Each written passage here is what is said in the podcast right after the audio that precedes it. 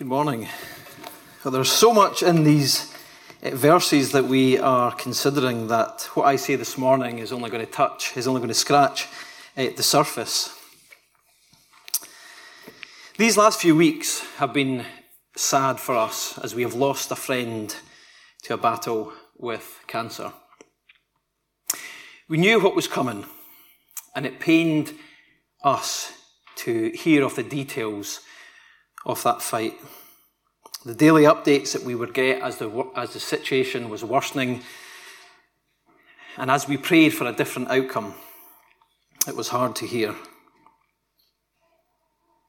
At the funeral, some of our children gave short accounts of the memories that they had with their mother growing up. And more recently, in the days as they watched life slip away, the peace that she had in her life and the challenge that that was to them. They said that in that situation that it has drawn them closer to the Lord and it has made them stronger in their faith.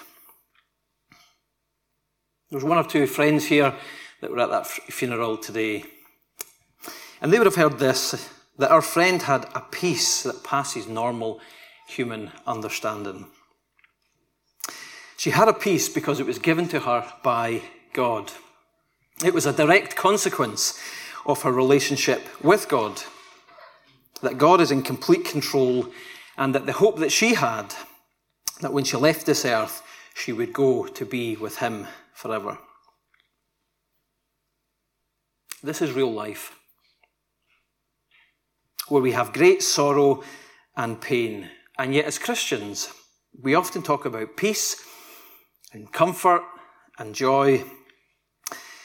The joy that it is to know that the one that we love, who we have lost, has gone to be with Jesus forever. You see, in our passage today, we're in the middle of a historical episode that sometimes we just gloss over without letting the reality of the situation hit us. We say things like, Friday's here, but Sunday's coming. And even though that is true, it somehow allows us just to skip over the part of suffering and horror of what happened to Jesus. We've named it Good Friday. And like Christmas, I think that we often see Easter through a rose tinted view. There's birds in the air, there's lambs in the field, there's fluffy yellow chicks. Maybe you're thinking of Easter bunnies and chocolate eggs. Or flowers grown in the garden. Rachel and I have been watching out the back window as the squirrels have been building a nest and the birds and the snowdrops and the crocus and the daffodils and, and all of these things have been coming to life.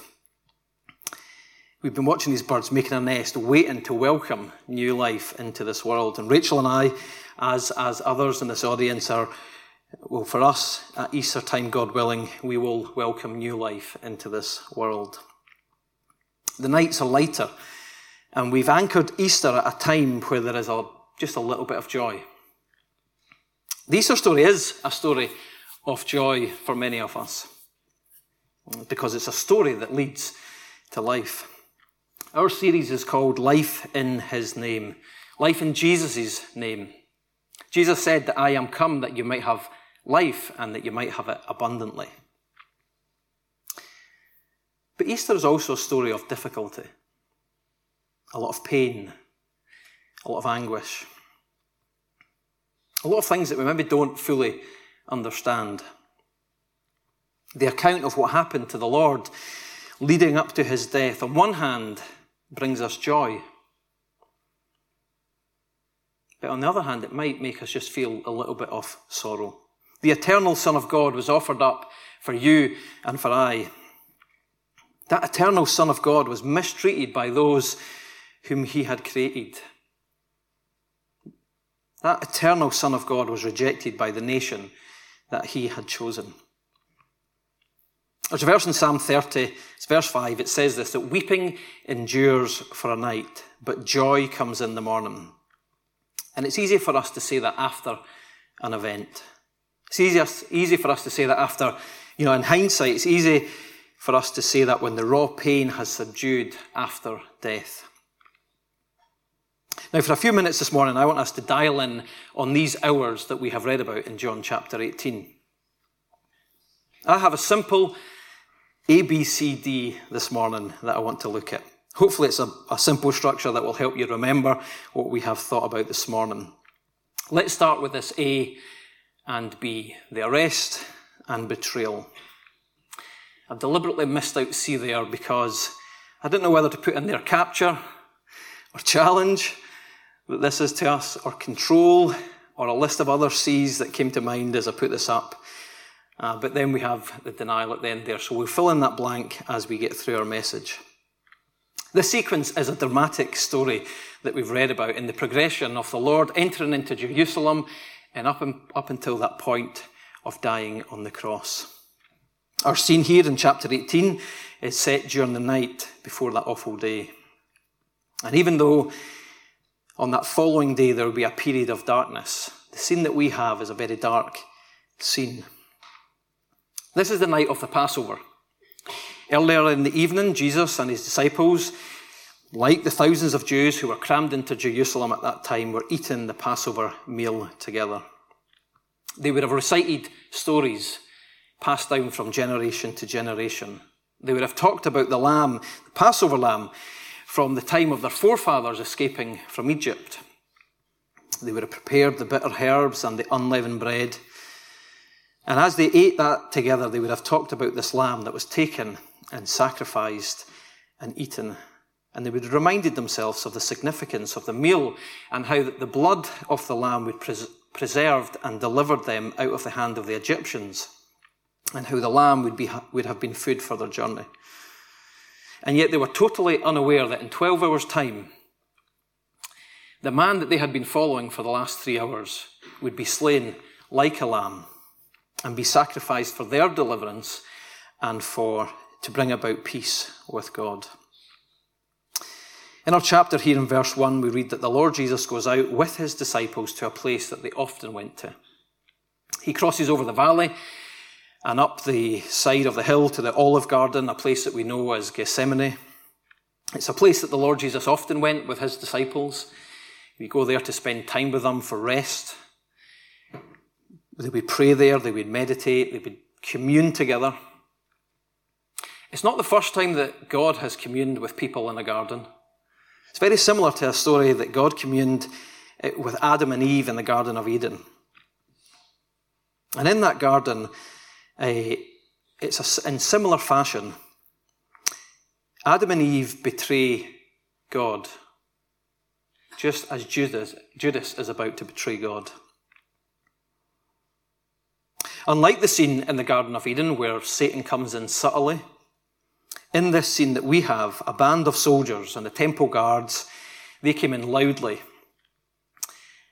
As I've been looking through and studying for this passage, the Scholars would say that there's maybe up to 600 people, 600 soldiers would have been involved there.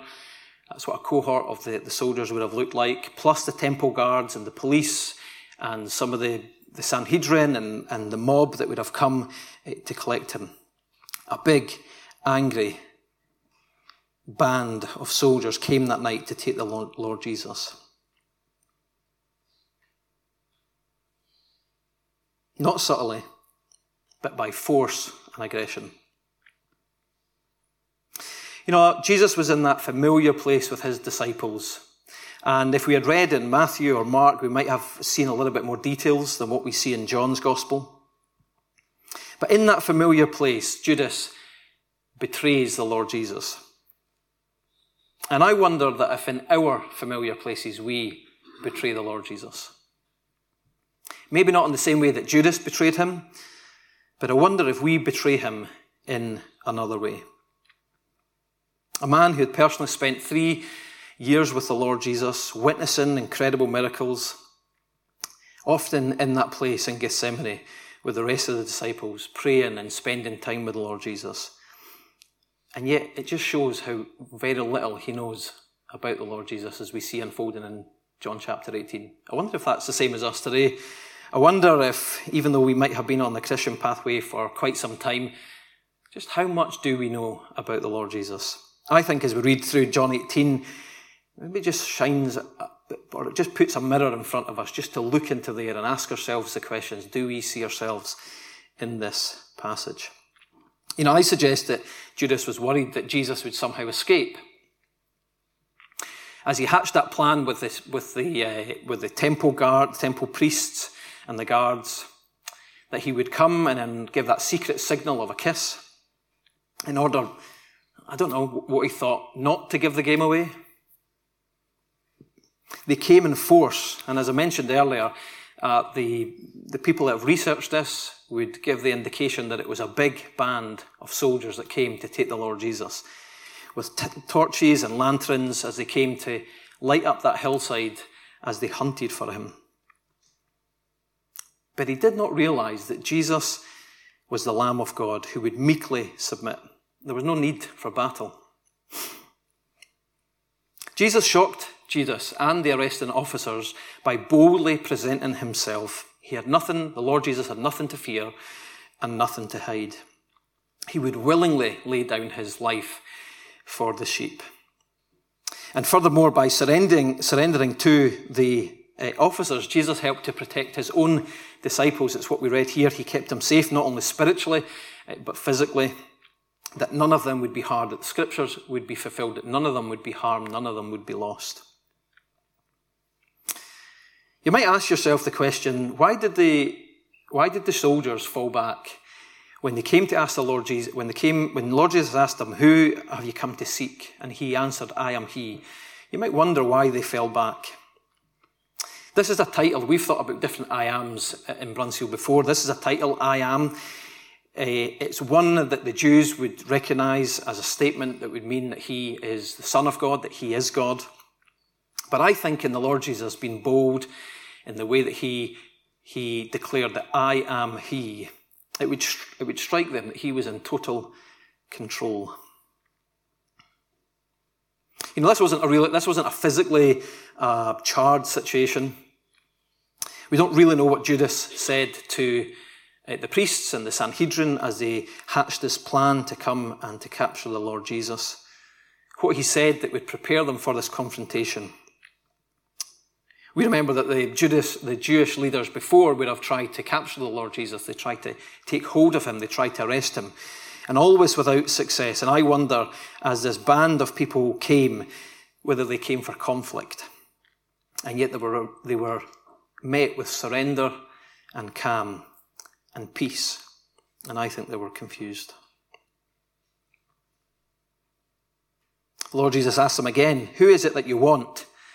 And that kiss that, Jesus, uh, that Judas gave, which was repeatedly given to the Lord, was one of these acts of, was probably one of the worst acts of betrayal that we've ever seen in history. Now, I'm going to move on to denial before we come back to what our C is. But Peter also uh, betrays the Lord Jesus in John 18. I think if we betray the Lord Jesus, it's probably more like how Peter betrayed the Lord Jesus. I think if we betray the Lord Jesus, it's in our words and in our actions. The man who came to suffer for his disciples is the man who came to suffer for you and for me. To give up his life, to be judged for our wickedness, and yet, like Peter, we can often deny the Lord Jesus when we're asked. Graham has mentioned this over the last few weeks. On Monday morning, when you get into the office or the staff room or university and you're asked, What did you get up to at the weekend? What is your answer? This servant girl, she asked Peter, Are you not one of this man's disciples? And Peter denied it. So tomorrow, I wonder what my answer will be. Will my answer be that I have spent time, we have spent time with each other, that we've spent time in Bruntsfield, that we've spent time thinking about the Lord Jesus and reminding, him, reminding ourselves of the one who loved us and gave himself for us. Or I wonder if we'll be quiet like Peter and choose not to say anything and deny that we have anything to do with the Lord Jesus. If you're like me, then that will be true of many Monday mornings when I've been asked, What did I get up to at the weekend? And many times I've failed because I stayed silent and I denied taking a stand with the Lord Jesus. It was easier for me to align myself with what the world thinks should happen at the weekend rather than what I actually did. Our series is this Life in His Name. And Jesus came that we might have life, abundant life, life in His name, and yet somehow we can be embarrassed by that. Peter gets a lot of stick in our, and sometimes the way that we uh, that we describe the scene as he's standing by that fire. We've got to remember that this is in the middle of the night. It's in a cold part of the day. And, uh, you know, Peter is standing there to get a heat.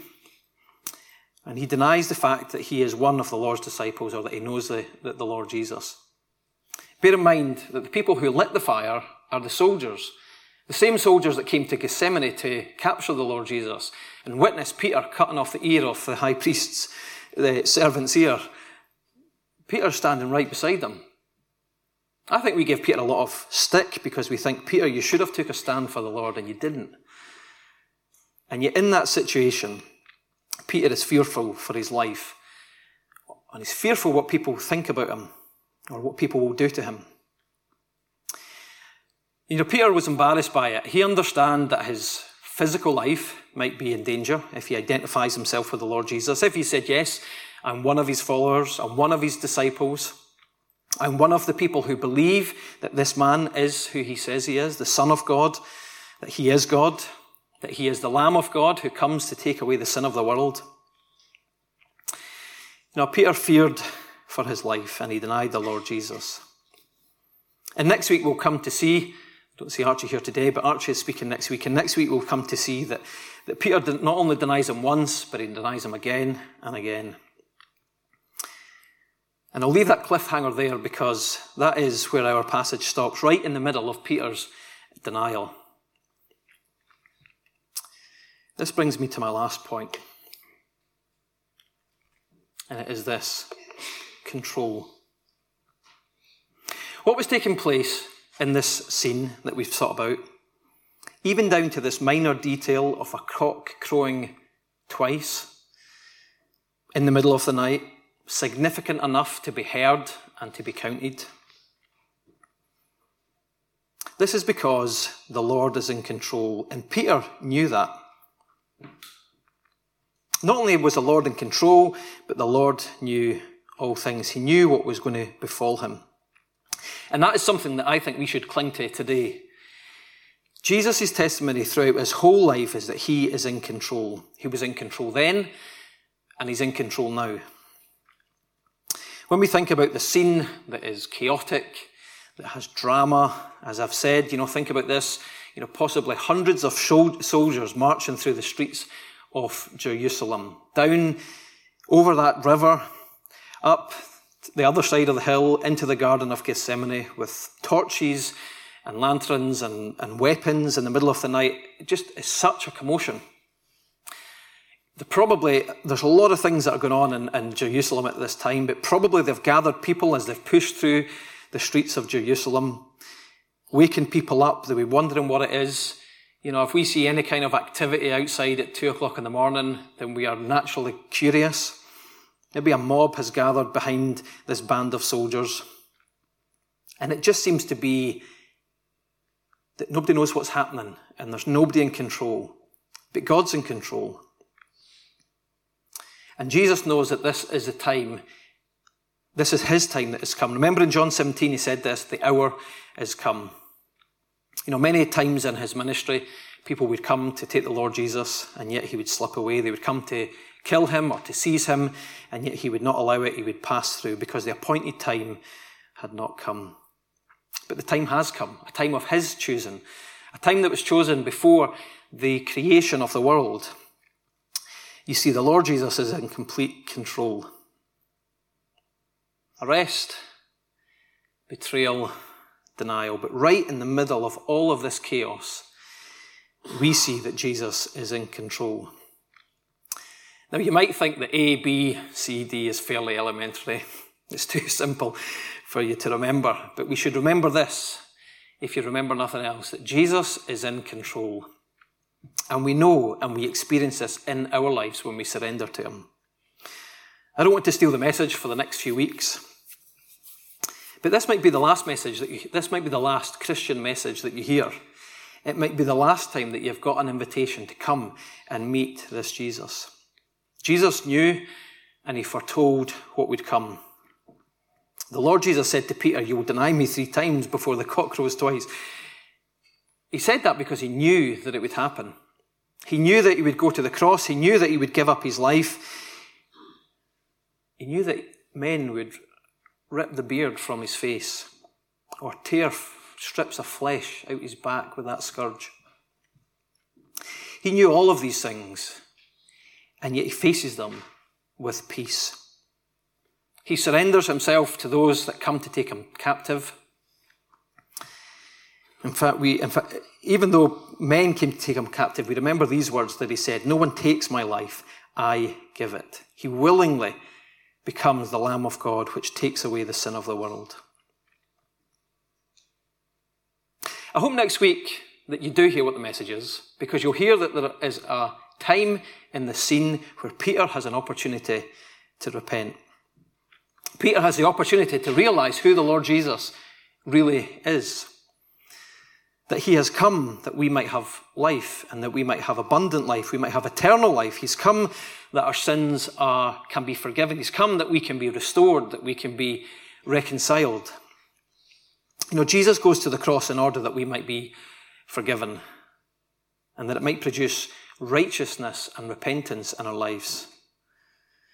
And we have an opportunity today to repent. Now, there are many Christians in the room that have given their life to the Lord Jesus, those that know their sins are forgiven. And yet, it may be that in some way we identify with Peter this morning, and that we are living akin to Peter's denial. By our words and our actions, by the way that we live, we deny the Lord Jesus. Well, this is an opportunity for us to repent, to come to God.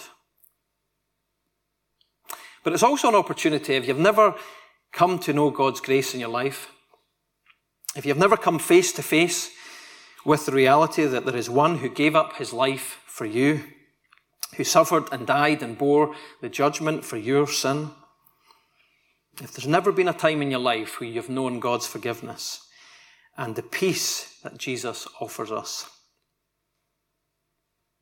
well, there's an invitation today for you to come. I want, you to I want to take you back to that funeral on Friday. The continuing theme that came through loud and clear was that our friend had peace with God. A nurse came in recently and asked her if there's anything that she could do for her, anything that she was worried about. And she said this She said, No, I'm going to be with my Saviour. You see, had a peace in her soul. There was no enmity between her and God. That relationship was restored, it was reconciled. I hope you have that peace too. And lastly, Jesus has this peace. This is what gives me joy this morning. Jesus has this peace as he faces what's to come. His relationship with the Father was never broken. Even though he must go through this devastating experience, even though we see the agony in the garden, praying to God, if it be possible, let this cup pass from me, sweating, as it were, great drops of blood, just showing us his full humanity. But in such turmoil and agony, we read these words, and we've read them today in John 18 Shall I not drink the cup the Father has given to me? This was his lot. This was his portion. This was his plan. This is why he came. So let us fully realize, let us fully appreciate the zoomed in details, all that Jesus has gone through, knowing that, knowing what was to come, knowing that he is in complete control. I want to leave you a verse in John chapter 20. It's a verse that we often quote when we preach from John, and it says this these things are written that you might believe that Jesus is the Messiah, the Son of God, and that believing you might have life in his name. Thank you.